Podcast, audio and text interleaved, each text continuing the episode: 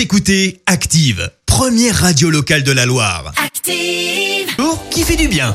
Alors ce matin, on s'intéresse à la belle initiative de plus de six cents personnes. Direction la Floride, aux États-Unis, où six cent trente-trois personnes précisément se sont retrouvées pour nettoyer l'océan. Bah oui, on a souvent le réflexe de nettoyer les plages, enlever les mégots du sable, et cetera.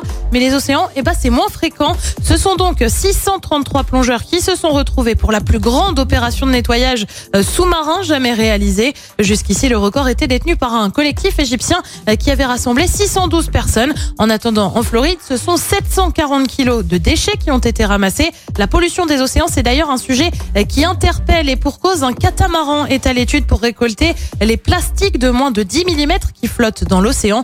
Son nom, le Manta, il devrait être opérationnel d'ici trois ans pour pouvoir traiter de cinq à dix mille tonnes de déchets par an. Écoutez Active en H D sur votre smartphone, dans la Loire, la Haute-Loire et partout en France, sur active radio point com.